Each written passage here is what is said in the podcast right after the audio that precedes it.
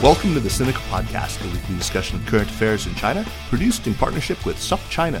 Subscribe to SupChina's daily access newsletter to keep on top of all the latest news from China from hundreds of different news sources, or check out all the original writing on our site at supchina.com. We've got reported stories, we've got editorials, we've got regular columns, as well as a growing library of videos, and of course, podcasts. We cover everything from China's fraught foreign relations to its ingenious entrepreneurs, from the ongoing repression of Uyghurs and other Muslim people in China's Xinjiang region to China's ambitious effort to eliminate poverty. It's a feast of business, political, and cultural news about a nation that is reshaping the world. We cover China with neither fear nor favor. I'm Kaiser Kuo, coming to you from my home in Chapel Hill, North Carolina. The National Committee on U.S. China Relations, an organization near and dear to my heart, I should say up front, published a report in early August called American International Relations and Security Programs Focused on China, a survey of the field. The study was commissioned by the Carnegie Corporation of New York, and it provides what I thought was just a fascinating picture of well, the, the very world on which this program is so often focused and from which so many of its guests are drawn. The report foregrounds five major findings, which we're going to go through individually, as well as a set of issues that respondents identified as in need of more work. Uh, conducted as it was during the nadir of U.S. China relations, it lays out, unsurprisingly, issues that have come to the fore in large part because of this, this souring. And this presents us with, I think, a great opportunity to talk through some of the issues that it raises. So, joining me to talk about the report is my dear friend, Jan Berris, the long serving vice president of the National Committee, with whom I share an immoderate fondness for rye and caraway seed Triscuits, which I have been frustratingly unable to find of late. Jan? Me too. It's terrible. Really? What is up with that? I don't know. I said every time I'm in a store, I grab of an employee and say, "Why don't you have caraway flavored rye Triscuits?" I don't understand it. They're the best, and I mean, I whenever I can get them, I buy six, you know, boxes anyway. I, I buy a whole case, but it's nigh unto impossible these days. It is. I, I hope that um, we end this drought soon. I, am sure it has something to do with the pandemic. Anyway, I was just thinking about how you and Steve, Steve Orlins, the president of the National Committee, were, we were our very first guests on Sinica after we joined SupChina in 2016, and uh, we started to take things more seriously. And a great honor indeed that that was. So yeah, thank you. Well, it was a fun conversation, and I have to say, you get credit for being the person who basically made Jeremy and me stop with all the gratuitous swearing on the show. So thank you for that. Well, I'm glad I've accomplished one good thing in my life. Many more. Also joining me is Rosie Levine, Senior Program Officer for the National Committee, who really spearheaded this report. Rosie joins us for the first time, but I believe this is also the first time that we've had someone on whose mother, or either parent for that matter, has also been a guest on this show. Uh, her her mother is the amazing Joan Kaufman, who's been on Sinica just uh, three times, I think, two or three times. And uh, Joan is somebody with a truly storied China career that's taken her from academia to major NGO operations in China and is now with Schwarzman College and I think it's in the cards for Rosie to surpass even that. Rosie, I, I just delight in seeing a second generation person getting so deeply involved in China related work. It's such a pleasure to welcome you to the show. Thank you. I feel like I'm the um, the model that all China experts hold their kids up to, saying, "Look, I brought you to China when you were a kid. You know, you could have a China career too." So I'm uh, living proof it does happen. It does indeed, and it happens well. So, as you'll see as we delve into the report. But, Jan, let me actually start with you. I mean, so this isn't the first survey conducted about the field by the National Committee. Uh, you mentioned that in the introduction of the report. Um, it seems that you've done what, like four others over the past few decades?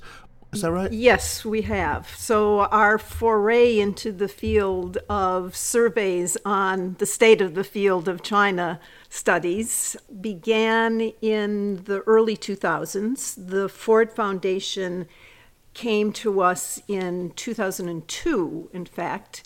Took us a little while to get it done, but they commissioned a report that was for its own internal purposes. They wanted to be able to understand the state of the field and, in particular, where there were gaps. And all of this was to help them with their own funding decisions. About four years later, that was a period when the field was growing quite a bit, um, they asked us to please update that report and which we did. It, the work was done on it in 2005 and 6, and it was published in January of 2007. So, despite what we say, I, I realized in preparing for this discussion, I went back and looked at things carefully, and it's partially the fault of my, as I get older, my once, what I used to think was a really wonderful memory is declining by leaps and bounds. And so we, Rosie, we're going to have to fix something because in the preface to the Carnegie report, we say that this is the first one that was published, and that's not the case. The second, the Oh. update version of the Ford report was indeed published. It was part of a National Committee series of reports that we were doing at the time. So that was the second report. While we were doing that update, the MacArthur Foundation came to us and said, Well, this is really interesting what you've been doing for the American organizations working on bilateral relations, but we're interested in knowing, for our funding purposes, what's going on in China. So we did a very similar survey looking at the organizations in China, both academic and at that point, in those years, the very fledgling think tanks that were beginning to pop up around China. So those were the first three, and then jump in about another decade when Carnegie Corporation of New York asked us if we would do something similar to what had been done in our earlier two reports for the Ford Foundation. Again, it was for their own internal reasons, and so they wanted us to look at how not just institutions, but also some of the key academics in the field, what their focus was, what they were working on, how they were carrying out their research, and how that all came together in terms of the field of China studies. And so we did that report for them in 2013. And then just this a year ago, Carnegie came to us again and said, We would like an update of what you did for us for uh, almost a decade ago, but we would like this to take a look not just at the established, the big name organizations, but look at some of the new voices in the field, some of the smaller organizations, some of the uh, very small ones that are embedded in other institutions. And that's the report that we're talking about today. Yeah, yeah. It would be fascinating to see those other reports, not just the one that you actually did publish but forgot about. But uh, if nothing else, I mean, just to get a sense for how much things have changed and, and to see the different sets of issues that were confronted by people who work on China today and, and, and back then. But um, let's talk about this report. Uh, Rosie, you led this. Uh, so maybe talk a little bit about how this report was put together, how you selected the organizations that you solicited, uh, the response rate that you got, and what sorts of questions you put to them, that sort of thing. Sure. Um, well, I'd be remiss if I didn't mention at the top the great work of my colleagues who helped on this. So, Jan, who's on as well, but also um, Johanna Costigan, who started as an intern at the committee, who did quite a lot of heavy lifting on the writing of the report. Margot Landman and Jason Togut, two other colleagues at the National Committee, um, really was a group effort to put this together. But we started with, so to select the organizations that we ultimately surveyed, we started with the list of those we had gone to in the 2013 report, as those were many of the big names that I think most people who are listening would recognize as the kind of the key players in the China field, but really use that as a baseline to expand upon. And so we next went to a number of key leaders in the field to both kind of establish names as well as folks who are more active on Twitter and online and a little bit more of the, the new voices to get suggestions for organizations that have cropped up between 2013 and now who are doing great work. So with those suggestions in hand, our criteria were really American organizations, not for profit, who do a critical mass of research on China, by which we mean not just you know one person at an institution just doing a one-off report here or there, but really kind of a demonstrated commitment to understanding China through their work.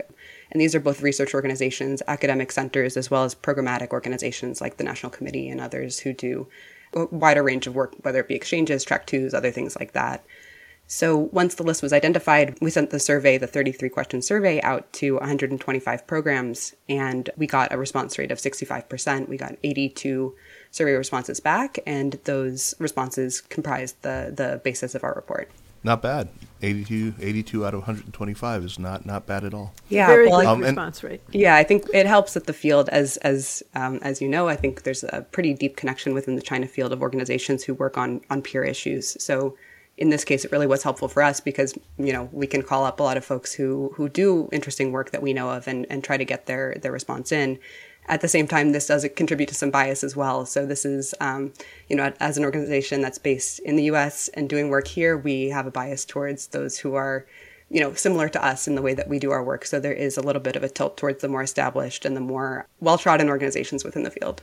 But I would say, Kaiser, just that, that the field as a whole and the people in it are really quite generous with one another. This isn't a sort of a backstabbing field where people are out to get the others. And we, because we found that Have you been on Twitter? uh, well, no, I have to say I am not on Twitter. So I'm basing this on the personal connections I have and on the kinds of responses we got in the first four of the reports, because there too we had very high response rates. And when we didn't get some, our, our field was smaller. We were looking at maybe sending things to 50, 60 organizations and, and or even 30 or 40 and getting 25 or 30 responses and then I would just get on the phone and call people and say, "We haven't heard from you. We expect this to come in or let's just sit down right now and you give me the answers." So using personal connections, we've been able to beef things up. But but on the whole, I think the field is pretty generous toward one another,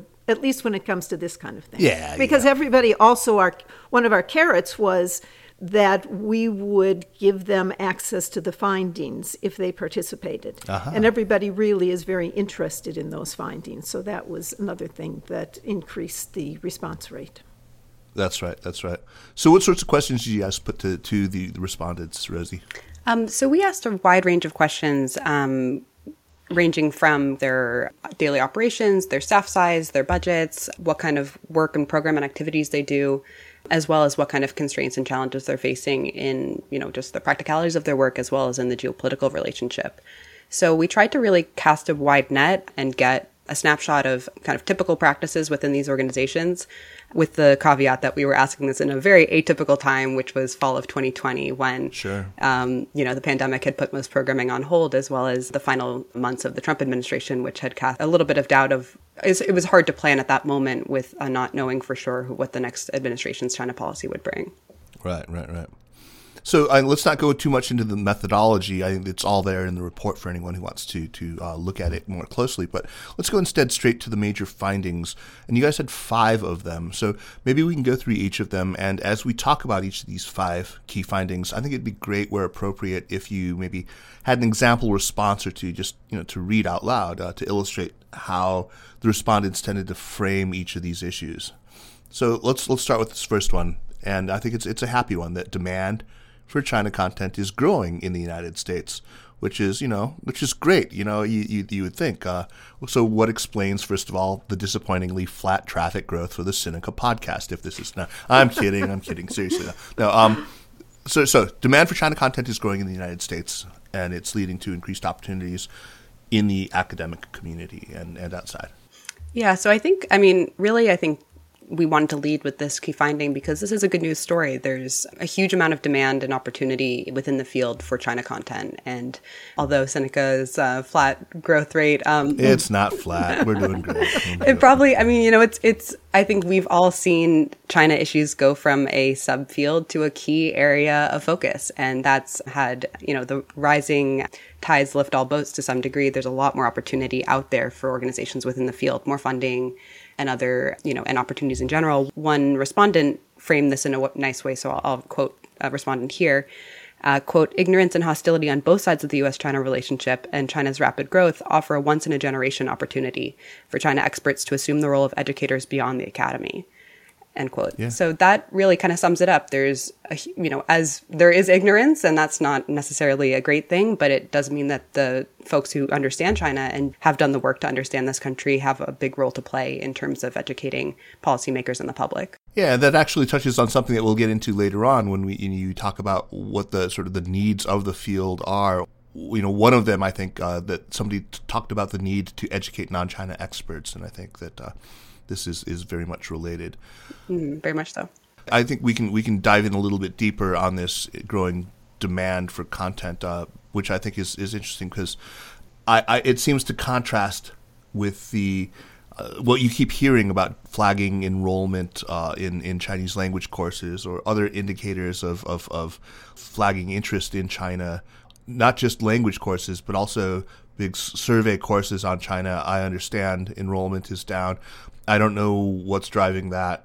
Um, maybe it's just because they've closed all the damn Confucius institutes. But um. I I was as when you jokingly mentioned, we keep saying this and we have to shut up about it. The flat listenership, the but it is true. Uh, the listenership to Sinica is going way up, but it is true that enrollment in language courses is going down, and attendance at lectures, uh, at least at the university level, may have been reduced. But I think that's a discrepancy that's pretty easy to explain because so for at least four decades from say the early from the 80s through about 2010 there was really a gold with of course three or four years uh, that i'm not talking about right around Tiananmen.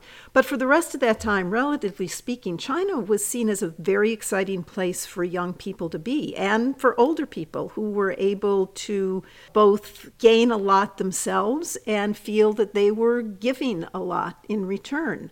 I mean, you had a situation where you could go to study, you could work, you could teach, you could research, and the economy kept going up and up. Things Western were seen as interesting and cool, and Westerners were welcomed. But, and for the academics, you had universities where you could study or teach. You had archives that you had access to that could help you in your field. You had lots of opportunities for collaborative efforts with professional colleagues. And so it was a I don't want to say the Wild West, but there were so many opportunities, and so many young people, both those with China backgrounds and without, went over and availed themselves of that. Yeah. I mean, you and your siblings. Yeah, yeah, no, I'm very, very much a product. You went over and you did some amazing things. And Rosie, you know, she went as a, a, child, but then she decided she wanted to go back because her time too, it was sort of at the end of that period, but it still provided lots of, I mean, she's a fabulous person who you should walk down the streets of Beijing with because her specific field is historic preservation.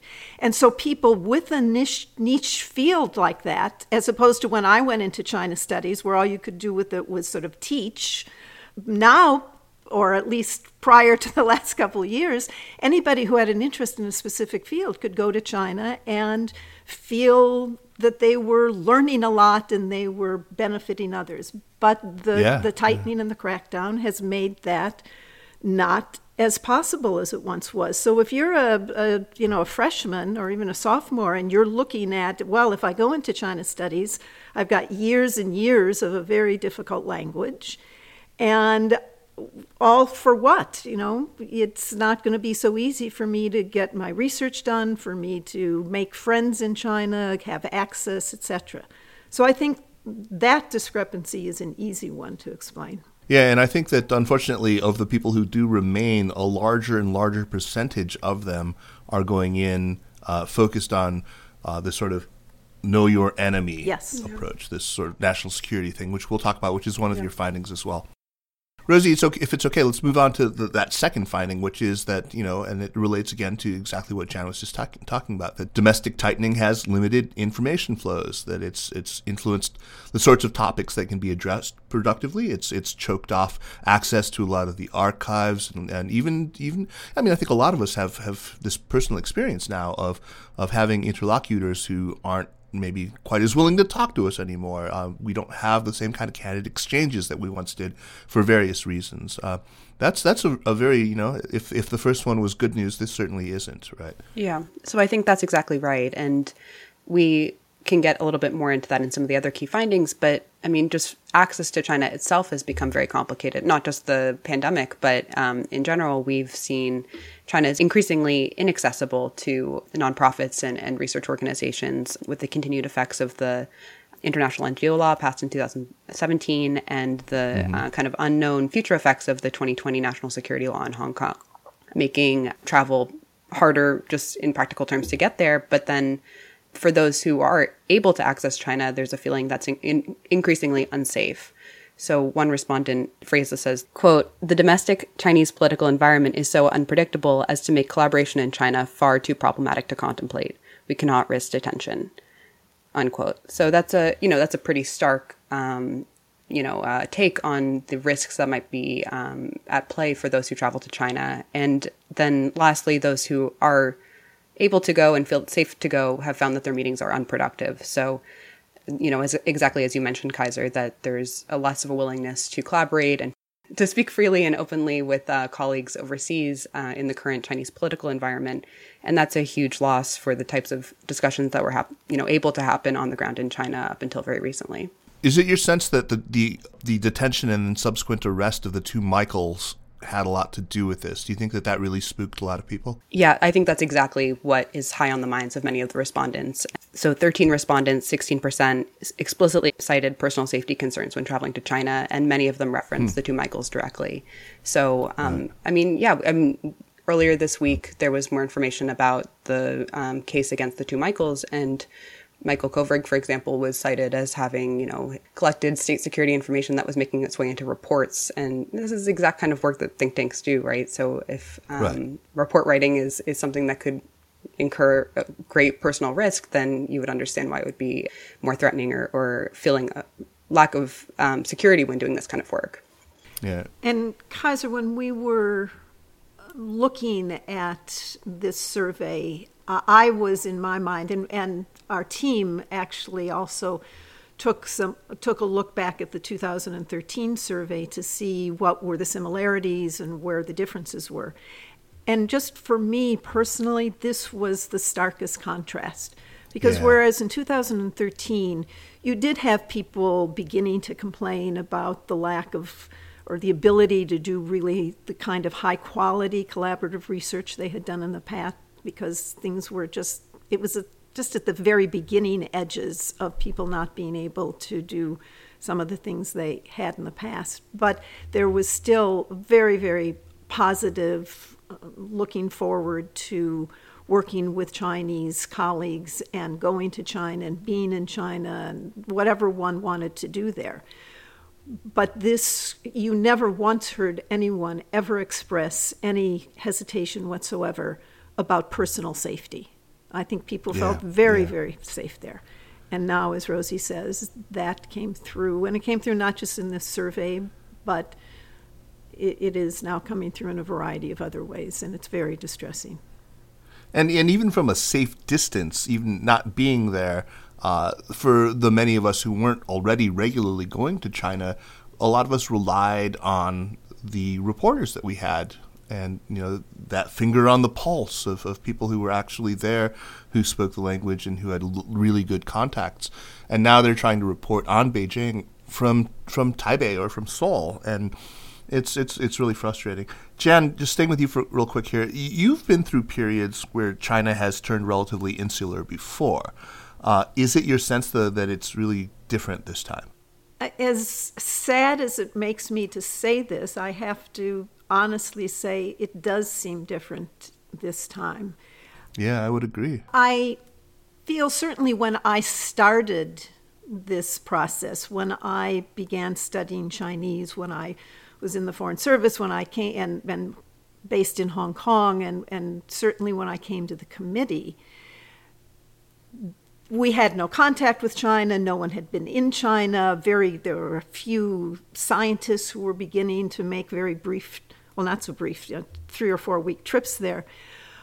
But there was a different attitude. There was a different attitude on the part of both governments. There always, whether it was back in the seven, early 70s or even after Tiananmen and after the incidents with the EP3s and the bombing of the Belgrade embassy, while those were traumatic incidents in the relationship, and while they certainly in some cases almost totally cut off our Laiwang, our, our back and forth with each other, still there always was the belief that in the back of everyone's mind, we all felt this was cyclical, which I'm hoping it still is.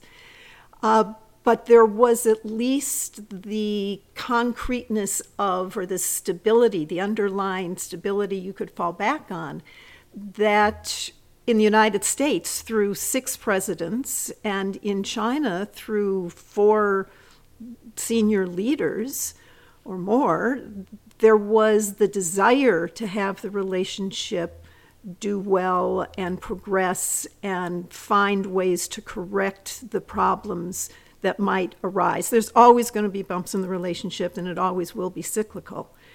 But at this point, I don't have that same feeling that on both sides, at the top levels of governments, there is a desire to make it all work and to try to overcome the obstacles.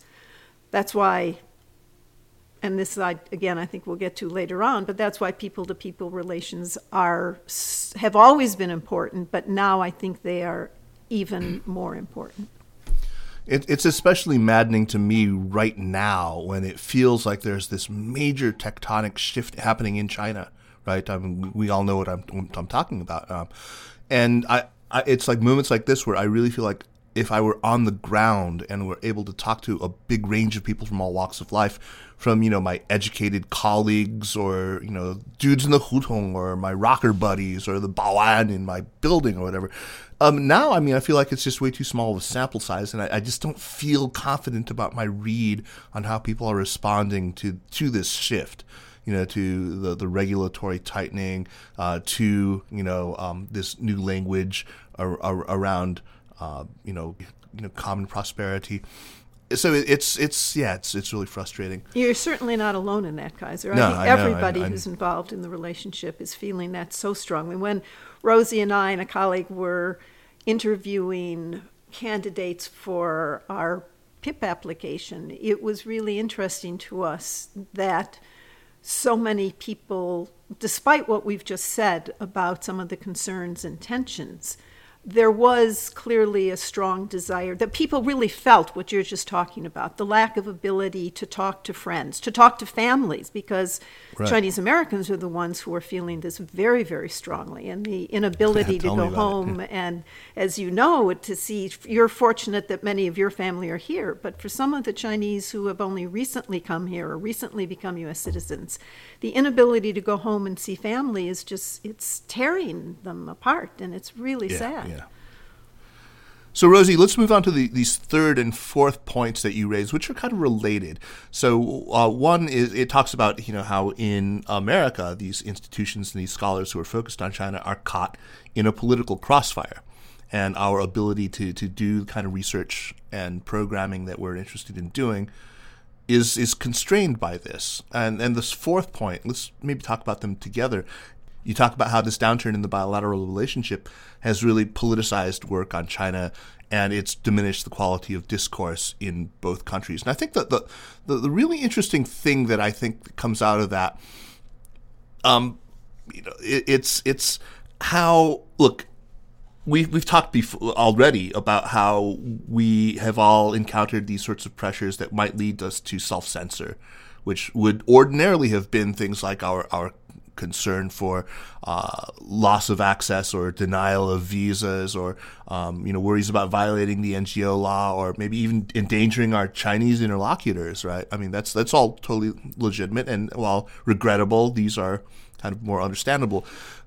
But nowadays it's not just that. There is a fear that's reported by some of your respondents but also by a lot of people who I've talked to personally uh, that here in the United States, we might suffer uh, for voicing opinions that aren't what everyone else is saying, what the blob in DC is saying. For instance, it's it's commonplace, I think, to see both sides of the aisle freaking out about funding uh, that comes to some organization from, you know, the God forbid the, the, the much dreaded United Front Work Department.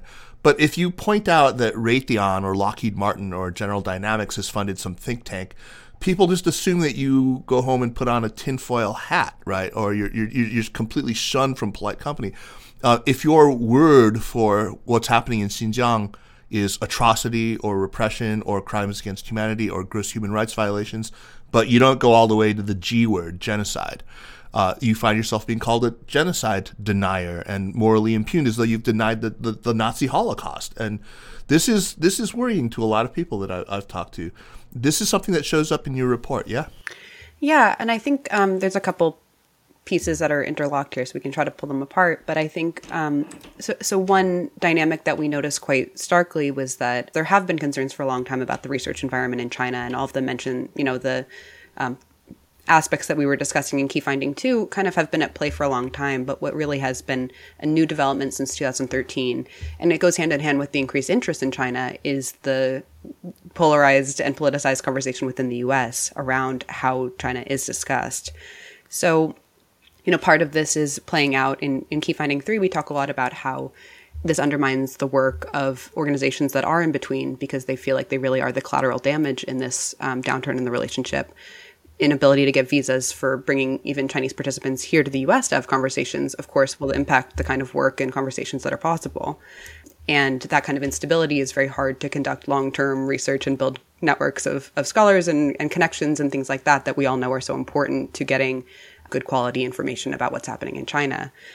But in key finding four and five, I think that's exactly the dynamic you were discussing, Kaiser, of the politi- political environment in the United States has has politicized um, so deeply the conversation that one respondent framed this as uh, hostility towards even principled engagement with China is now um, kind of the norm. Right. So there's a couple of pieces of this. One is the seemingly own goal of the time when we need to know more about China. We're putting a lot of risk and pressure and um, attention, negative attention, on the very people who have the tools and skills to be able to interpret China's actions. Seems you know, like a very tragic policy perspective for the United States and would have huge implications in our own understanding of this very important country.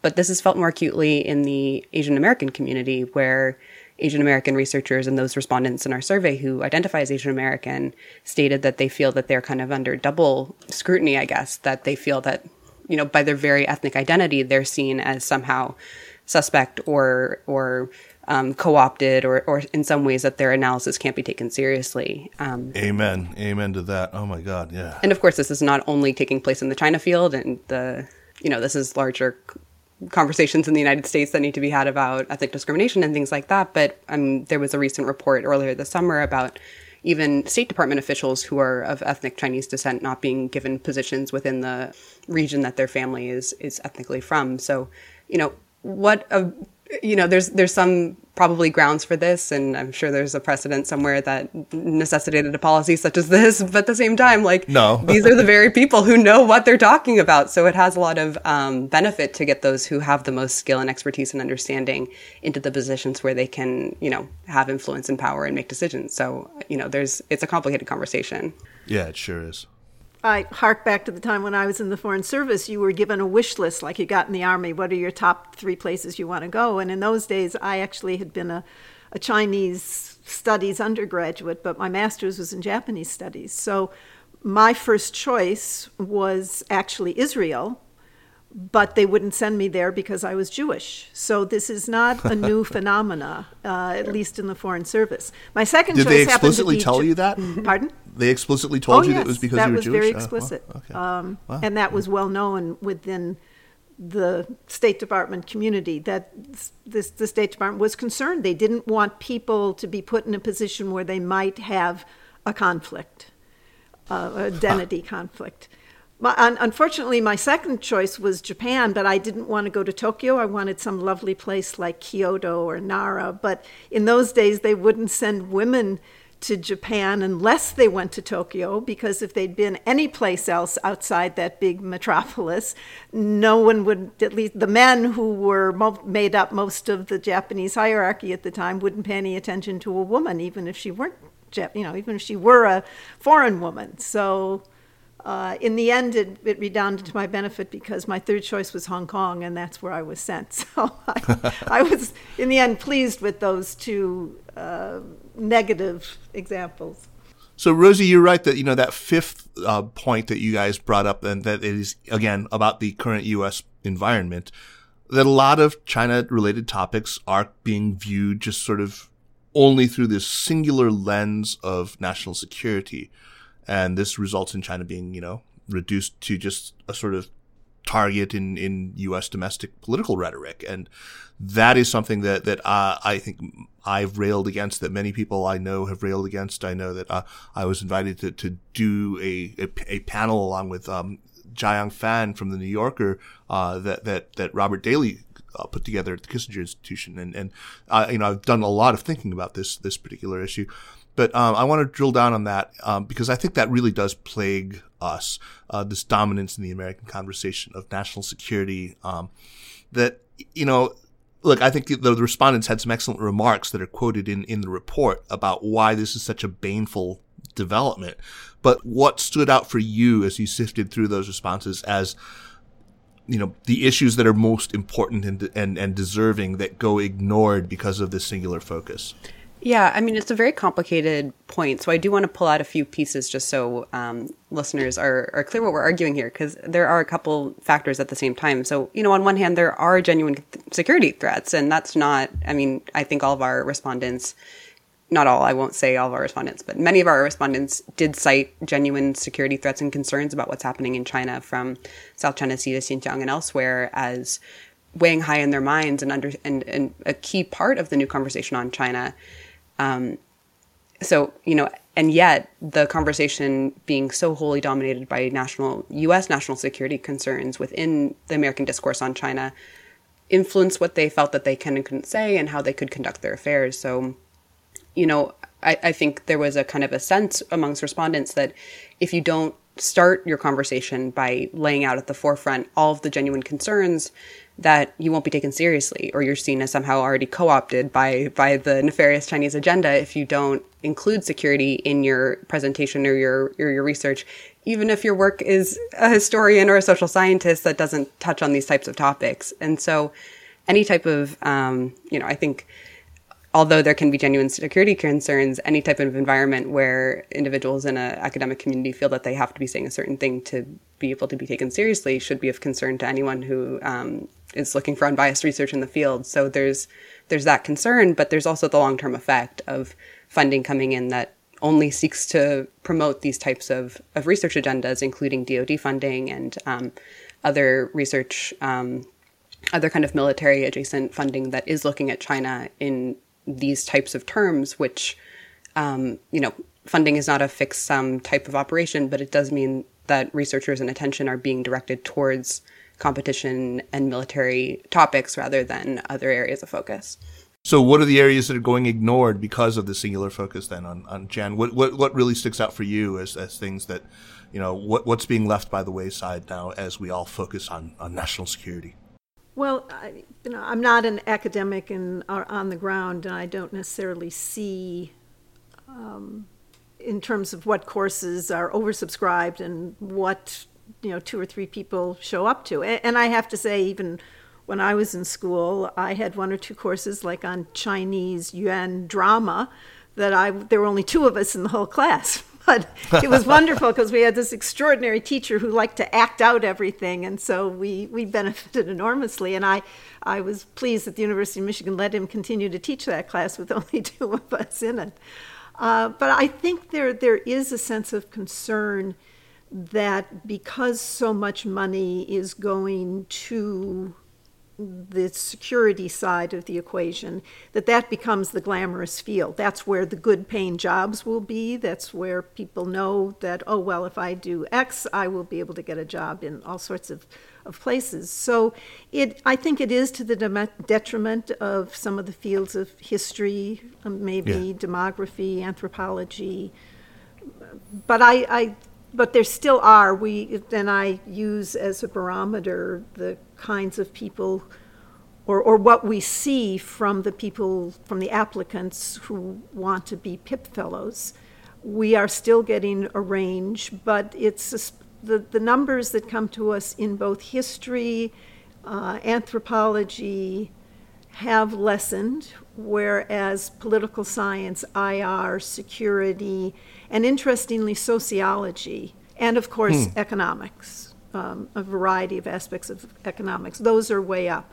But the others, uh, and, and this year it was very surprising how few historians applied for the program. And I don't know if there's any correlation between that and what we're talking about, or whatever, however the stars aligned. But that's certainly what we we've seen. But but there is concern that the lure of the definite job possibilities and funding for research will steer people away from some of these more basic things, the, the sinological part of what we were all taught and what we, you know, yeah. Yeah, and, and, interestingly, you guys identify this as one of the, the areas where we'd like to see a corrective, um, the needs of the field that people have talked about in, in your report, a return to sinology. Right. You just rattled off a long list of disciplines uh, that people are in, political science or sociology or what have you.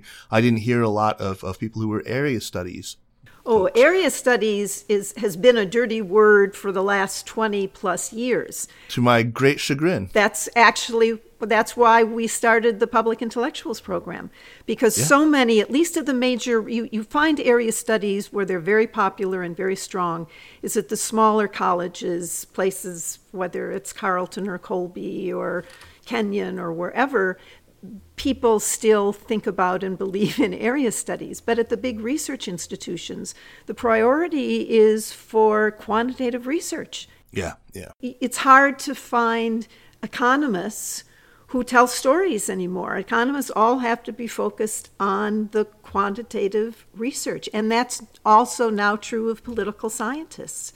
So it's it's a problem.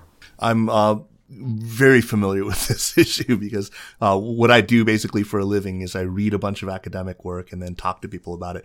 And there's always this, I mean, there's so much more uh, methodological muddle, uh, all that math in the middle now that we right. have to deal with. And I mean, I, I have, it's been a long time since I've had a stats class. So it, it's sometimes, you know, hard for me to, to muddle through all that crap. But yeah, I totally, I feel, I, I, mean, I think it's such a no brainer that, you know, uh, the, the foundation is language and that, that, you know, uh, when you are talking about a country like China, that area studies just needs to be recentered. It's just, uh, anyway, that's that's a big hobby horse yeah. for me. But for let's let's get back. I, I, have a couple of now that we're kind of through the, the, the five major findings. I want to ask you a couple of sort of meta questions, both of you.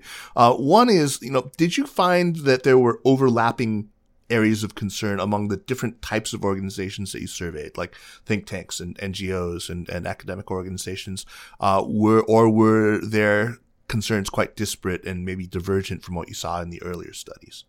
Yeah, I think that that was actually something we were surprised by is the amount of overlap um, between mm-hmm. different mm-hmm. organizations, and there there are a few differences which we can we can pull out and discuss. But it seems that the challenges mostly are with the the activities or the practices themselves of getting to China, getting access, visas, the dealing with the current U.S. climate in you know around China, which tr- transcend any type of specific type of organization.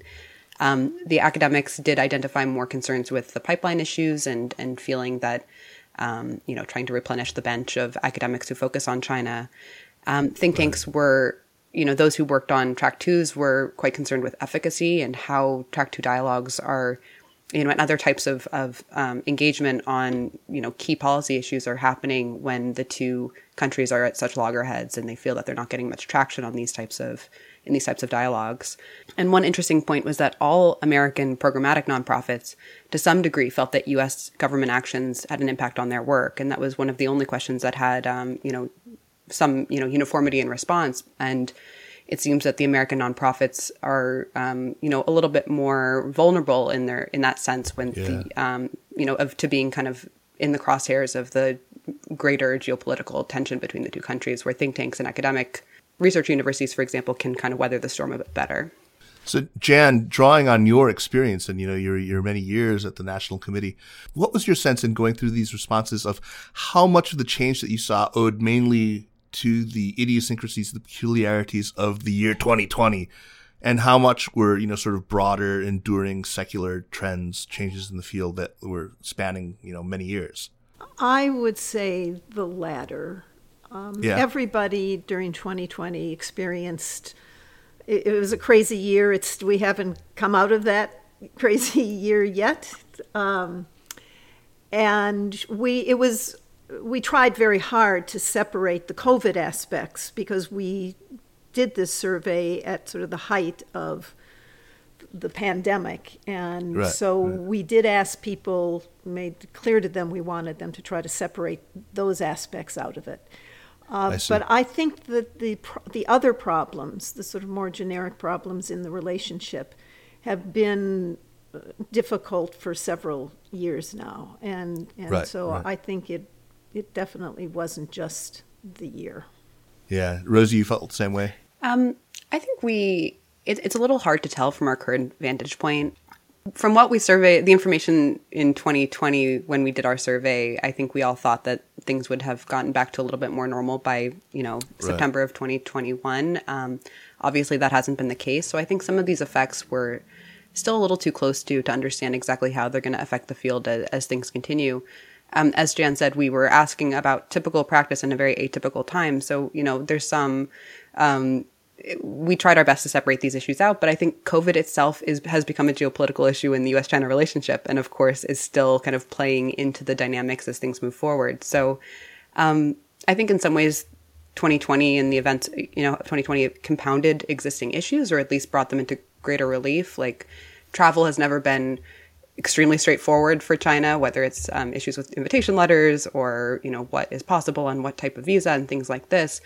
So travel has always been to some extent, but obviously not to the extent in 2020, 2021, where travel is completely impossible and a two week research trip is just out of the question for, you know, Yeah, yeah. logistics um, and practicalities alone. So, um, you know, I think TBD, you'll have to get us back on the podcast in five years or so to tell tell you Happily, tell you that. long before then. Long before then.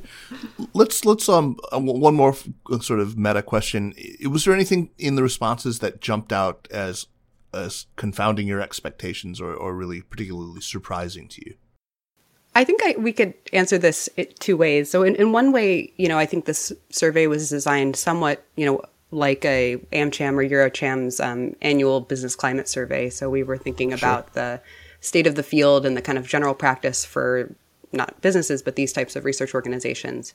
So, to some extent, not and you know, each individual response isn't super shocking, but taken taken as a as a whole can shed a lot of light on the current climate in in these types of um, in this type of work.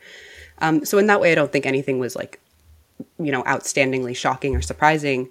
Um, and yet, I think a couple things did stand out. I think um, one aspect that I think is most prevalent and, and why this is really relevant at the current moment is just the extent to which academic exchange and research has been politicized in both countries and the the toll that's taking on the types of research and work that can happen.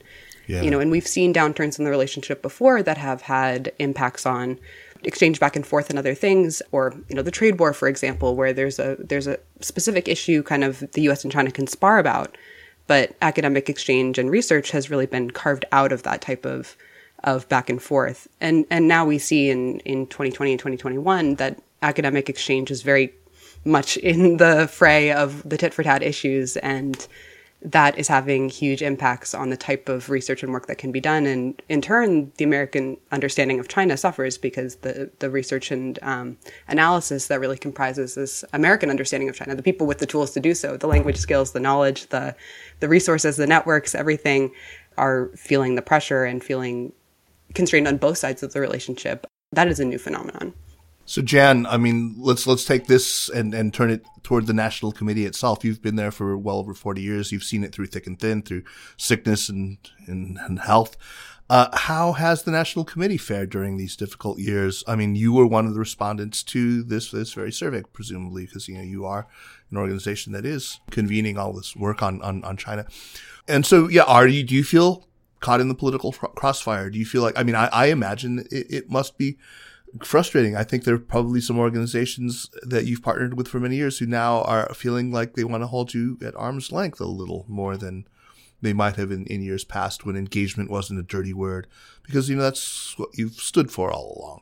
Uh, so what are you prioritizing now? I mean, how are you carrying out your mission in these difficult times when you know all these obstacles are are kind to that mission are, are being thrown up from both sides, from China and from the United States? So first of all, yes, I have been at the committee not just 40 years plus, but it this month marks my 50th year at the Woohoo! committee.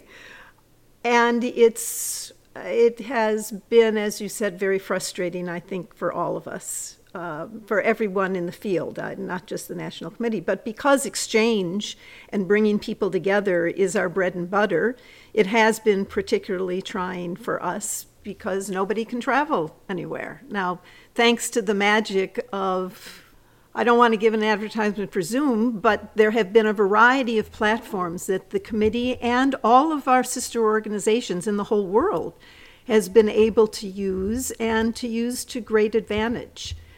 Just if we talk about the access that we have to speakers that we would want to put on a program.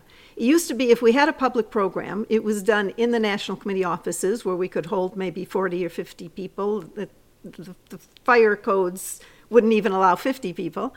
Uh, or we would find a, a, corporate member who had a larger space that we could use for one or 200. But rarely, that, that was mostly our reach. We rarely went beyond that. We had begun to do some videos be, prior to the pandemic, but it was really after March, April, the spring of 2020 that we, like everyone else, embraced this new technology and we found that despite the, the huge and terrible downsides of the pandemic, there have indeed been some upsides for us. If we have a program, we don't have to wait until someone comes to New York City to convene a public program. We can just call anybody we want to, not just in the United States, but any place in the world. And we don't have to keep it to the 40 or 50 people in that room we can have thousands and we can have hundreds of thousands.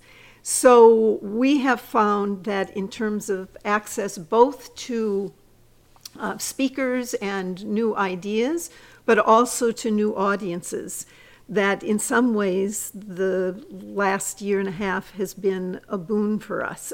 In 2019, the National Committee released a total of 45 videos. In 2020, we released 224 videos. Wow. That it took us nearly a decade to reach our first million views.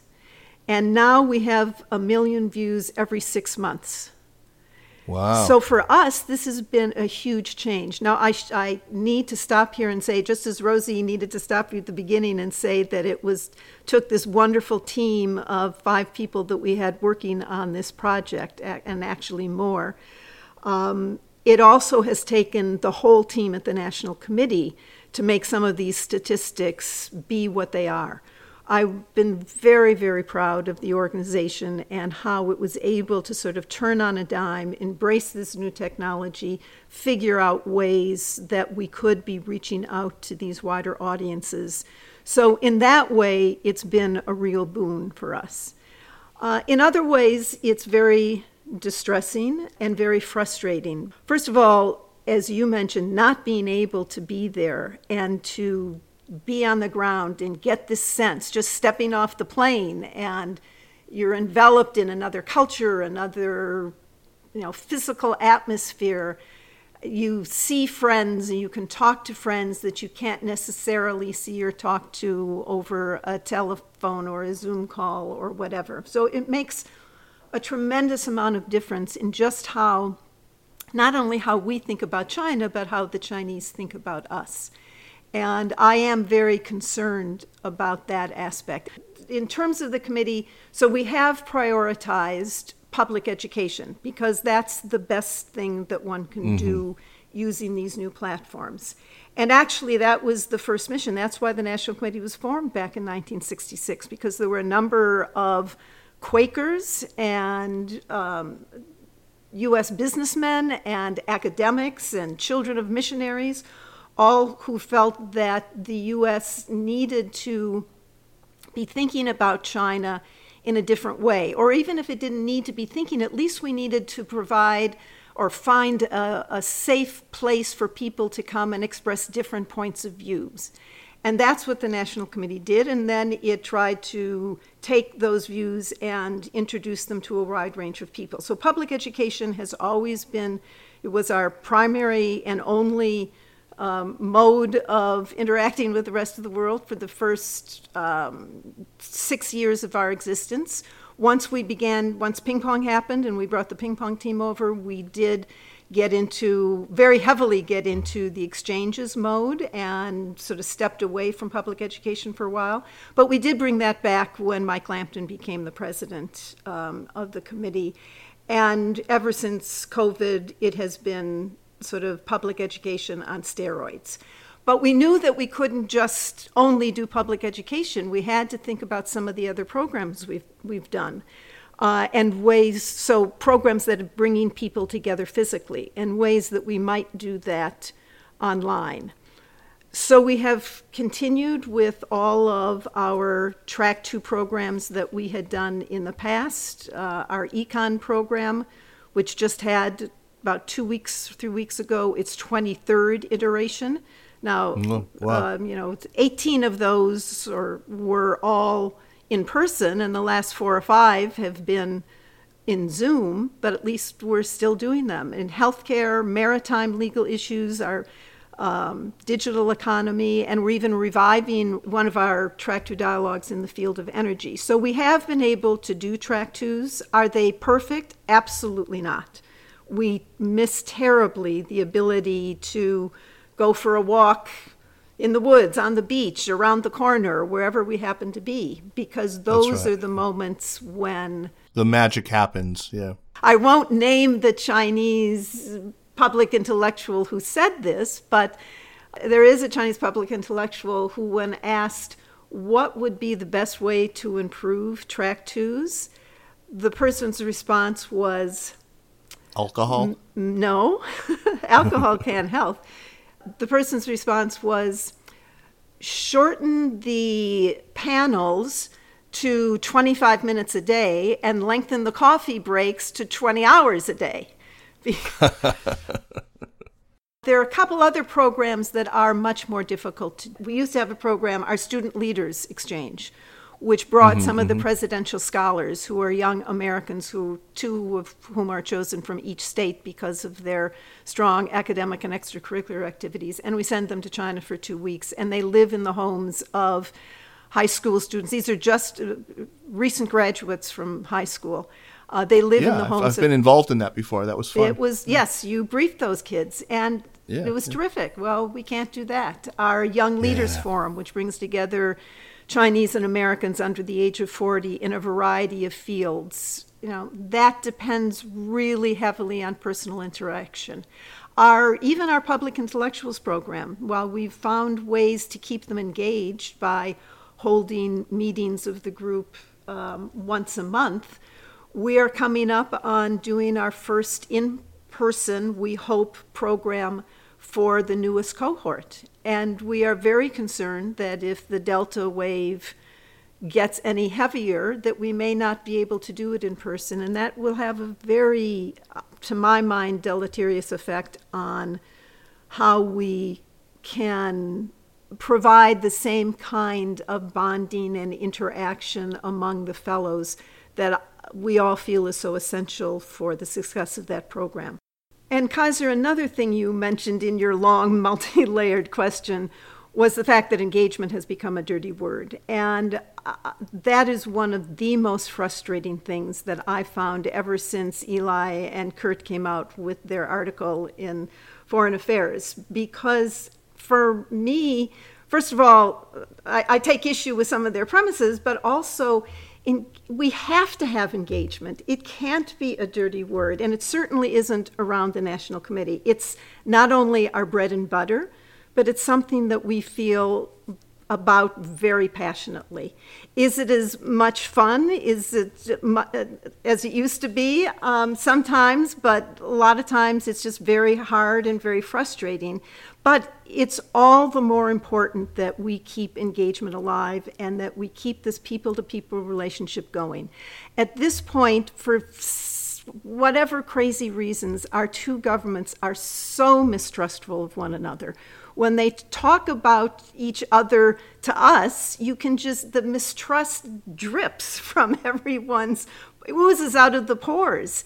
And they seem to be only looking at the dark side of each other rather than at the positive energy that we once did or once were able to create together and, and hopefully we can again. But we can't give up on that. We have to find ways to take that mistrust and turn it into believing again. You know, when I started out, the relationship was pretty mistrustful. We didn't talk to one another, we didn't see one another, we couldn't go to one another's countries.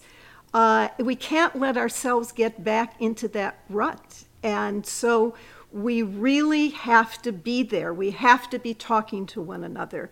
And that's what the committee is all about. And we sort of, we, engagement is, is our holy grail. And that gets me to something you said in your, or an assumption you made in your question, is that the counterpart organizations that we have dealt with all these years may be a bit standoffish or not want to be interacting with us. And actually, we have found that to be to not be the case. I'm glad to hear that. And in fact, the organizations, and not just the ones that are our oldest ones, like the Chinese People's Institute of Foreign Affairs, with which we have now done at least two or three programs that have been done over a, a, virtual platform, but also some new organizations that we didn't even know before the pandemic we have been able to get together with. So uh, I don't know that this is the experience of all organizations like ours. But for us, I've been very, very pleased that we, as I said, have been able to do better things in public education. We've been able to hold our own when it comes to some of our track twos, and we've been able to create create new programs with both longtime friends and new institutions. Yeah, I think that's on on that optimistic note. That's a really good place to transition on to recommendations. Uh, Jan and Rosie, it's just been such a pleasure to have you on the show. And please know, I put my hand up here uh, for anything that you might need me for, whether it's you know, teaching uh, a best practices class on how to do podcast interviews with your PIP scholars, uh, many of whom I've already interviewed. So I, maybe it's too late already, but I just did a, a one that, that dropped today with Yuen Yuen. Uh, on her book, which is terrific, uh, and I, I, continue to look to your list every every time I, am thinking I need a new some fresh blood. So it's all been all super valuable. Or you know, to like you said, you, people in the United States who might need to meet with a uh, with congressional staffers or anything, uh, you know that you can always count on me. Thank you uh, for that. So let's let's move on to recommendations. Thank you guys so much. Uh, it's just a fantastic report. You can download it on the National Committee site.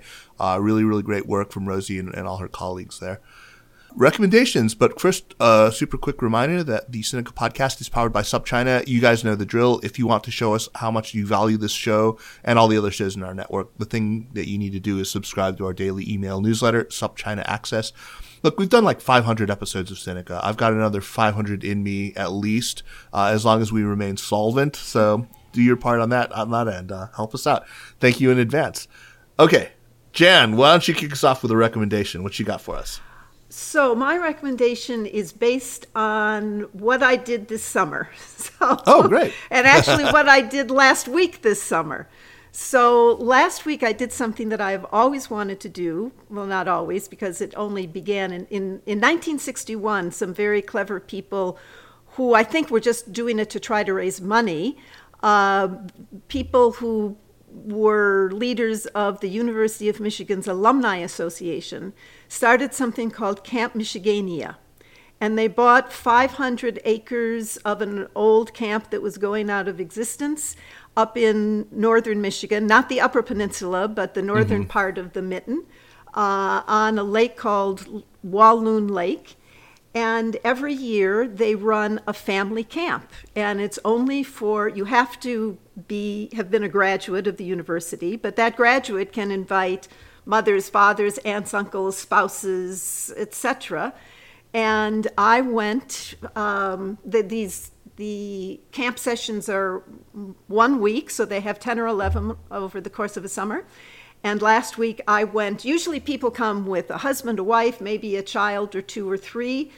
I went with 15 people, which included wow. my brother and his three kids and their spouses and their children and their in laws. And so we were a whole huge clan. And it's just wonderful because for me, growing up, camp was when I was a camper and then a counselor and then a unit head, etc. I just loved camp. It was very important to my life. And I felt like I was right back in camp, whether it was at arts and crafts or canoeing or whatever I was doing. And the best part of this was that it was off the grid because there's no Wi Fi in camp. The cell reception is pretty spotty. And so I had I had to be doing things like playing, you know, rowing the canoe or paddling the canoe and learning how to wave surf. I was really proud that the two women in uh, two of the it was the women in the group that got up on the first try of wave surfing and the men all who just kept falling on their faces. Um, well, you're an avid skier, so I think you probably that that helped. No, there was a, yeah. some avid skiers who couldn't do it either. But in any event, oh, wow. it was um, it was really a wonderful experience, and the fact, and this now, so my recommendation is that everybody should get off the grid go to camp. for at least a week. Go to go okay. back to camp, no matter your age. Go back to camp. But also, this will resound with you, Kaiser. Since we were on, does the does the phrase Lake Walloon or Walloon Lake have any meaning for sure. you? The Walloons, sure. I mean, I no, no, you know, not that Walloon. No? W. This is the Walloon, as in the lake on which Ernest Hemingway grew up. So oh, no, Ernest Hemingway's oh, okay. family had a cottage on Lake Walloon, on Lake Walloon, starting in the early 1900s, and he went there every summer as a teenager, as a kid. And if you read his short stories, you will find many references to Walloon Lake and Horton Bay. And so okay. I went out, before I went, I went to the local library and I got the complete short stories of Ernest Hemingway. And my goal was to read all of them, or at least all the Michigan related ones, while I was there. Sadly, I failed in that because there were so many other things to do. But I still have it here, and I'm determined that before I go back to New York, I'm going to finish those short stories. All right, all right. That is a, a lot of packed in uh, recommendations. We, we've got you know going off grid, going to camp, reading Hemingway. All right, fantastic. Okay, Rosie, you've had time to think. What you got for us? All right. Well, my um, my suggestion is the opposite of going off grid at camp. Um, but as Jan mentioned, I was very involved in historic preservation in Beijing. I'm really mm-hmm. interested in urban issues, so I'm a huge rail fan, fan of trains. Um, so I am recommending two um, two things: one podcast and one uh, short article um, about high speed trains in the U.S. So um, the first, I mean, I'm sure many of the listeners have uh, been to China, marveled at the amazing speed by which you can get from Beijing to Shanghai or, or other places, and wondered why the U.S. can't have nice things. Um, so, if you want to know more about these these questions, um, one is an article from Vox called um, "Why Does It Cost So Much to Build Things in America," which is talking about the just kind of snarling issues that hold back many transportation projects and um, infrastructure projects in the US. Um, and the second is a pretty interesting interview from Freakonomics podca- podcast with um, the current and former secretaries of transportation, um, Elaine Chao and, and, Pete Buttigieg, which also talk a lot about China. So it's, it's a really, I think, um, hopefully it's coming in our future high speed rail, but at least for now you have some uh, listening uh, and reading to to understand why it might be a longer process in the U.S. than elsewhere. Well, that's fantastic. I, I uh, actually also have a uh, a podcast recommendation. I want to recommend the Ezra Klein Show recent episode uh, with one of my favorite public intellectuals, Robert Wright who is uh, a journalist and he's the, also the author of this excellent newsletter called Non-Zero. He works a lot on. He, he's sort of like me. He's a, a, big advocate of of cognitive empathy as a concept, and uh, I, I, love the guy. He's fantastic. I've had the pleasure of being on his program, and I'm going to have him on mine. But I think Ezra Klein is is just fantastic. So you mentioned Vox. Uh, he, of course, used to be a very senior editor at Vox, and he's now with the New York Times. But um, that is uh, the other thing that I, I was actually reading this interview with Jude Blanchette in The Wire China, which I also think you should you should all check out. Um, he mentioned, you know, there's this little throwaway box in there where they ask you what your favorite film is. And I, uh, Jude had written Jaws as his favorite film. And I realized that I had never actually seen the movie Jaws when it came out in, in 1970, oh, my parents didn't let me see it. Um, they actually let me buy the book. I bought the book and I read it, and it's it's much more lurid than than the, the film. It turns out, just like The Godfather is. Um, anyway, I, I can see why Jude loves it now. And I mean, especially from the moment they get on the boat. Uh, it's just an it's it's a cinematic masterpiece. It's really just an amazing thing. It's shot on such a little canvas at that point. Uh, anyway, I guess now I have to watch The Godfather. No, I've seen The Godfather twenty times. Uh, no, it's it's great though. Um, Jaws, yeah, really surprisingly delightful time watching that movie. So my niece and nephew, just prior to coming up, uh, one of my nieces and nephews, just prior to coming up to uh, Camp Michigania, were on Cape Cod, and they brought with them Jaws to watch while they were there. Not a good idea. Uh, yeah, it's it's it's good. Check it out anyway. What a pleasure! Uh, well, so fun to talk to both of you, and, and congratulations on the report. Um, if you, we want to arm ourselves with more ammunition about why track two dialogues or all, all forms of engagement are are, are good, uh, I look forward to in a couple of weeks. I'm going to be talking to Rorry Daniels and Susan Thornton and some of the other people who worked on a report. They're going to actually have an event with the National Committee on the 13th. Uh, you should make sure to, to watch that. Uh, and if you if you miss that just check out the podcast because we're going to be plunging in depth into their report, which is an audit of the S&ED across all eight years of the S&ED, just to, to actually look what's what's in the in the plus ledger. You know what actually was accomplished by uh, this. Probably, I mean, I think it's probably the most concrete form of engagement of the policy of engagement that we've seen. So, um, fantastic. Uh, and I really look forward to, to having both of you back on the program again. Jan, it's been too long. I mean, we used to see each other all the time when I used, was going up to New York and often staying with you, but uh, one of these days. Anytime. You're always welcome. Thank you, Jan. Rosie, great to see you. Love to, to your mom for me. great to see you as well. Okay. Thanks so much for having us. All right. The Sinica podcast is powered by SupChina and is a proud part of the Sinica Network. Our show is produced and edited by me, Kaiser Kuo. Drop us an email at Sinica at supchina.com, follow us on Twitter or on Facebook at, at SupChina News, and make sure to check out all the shows in the Sinica Network. Thanks for listening. We'll see you next week. Take care.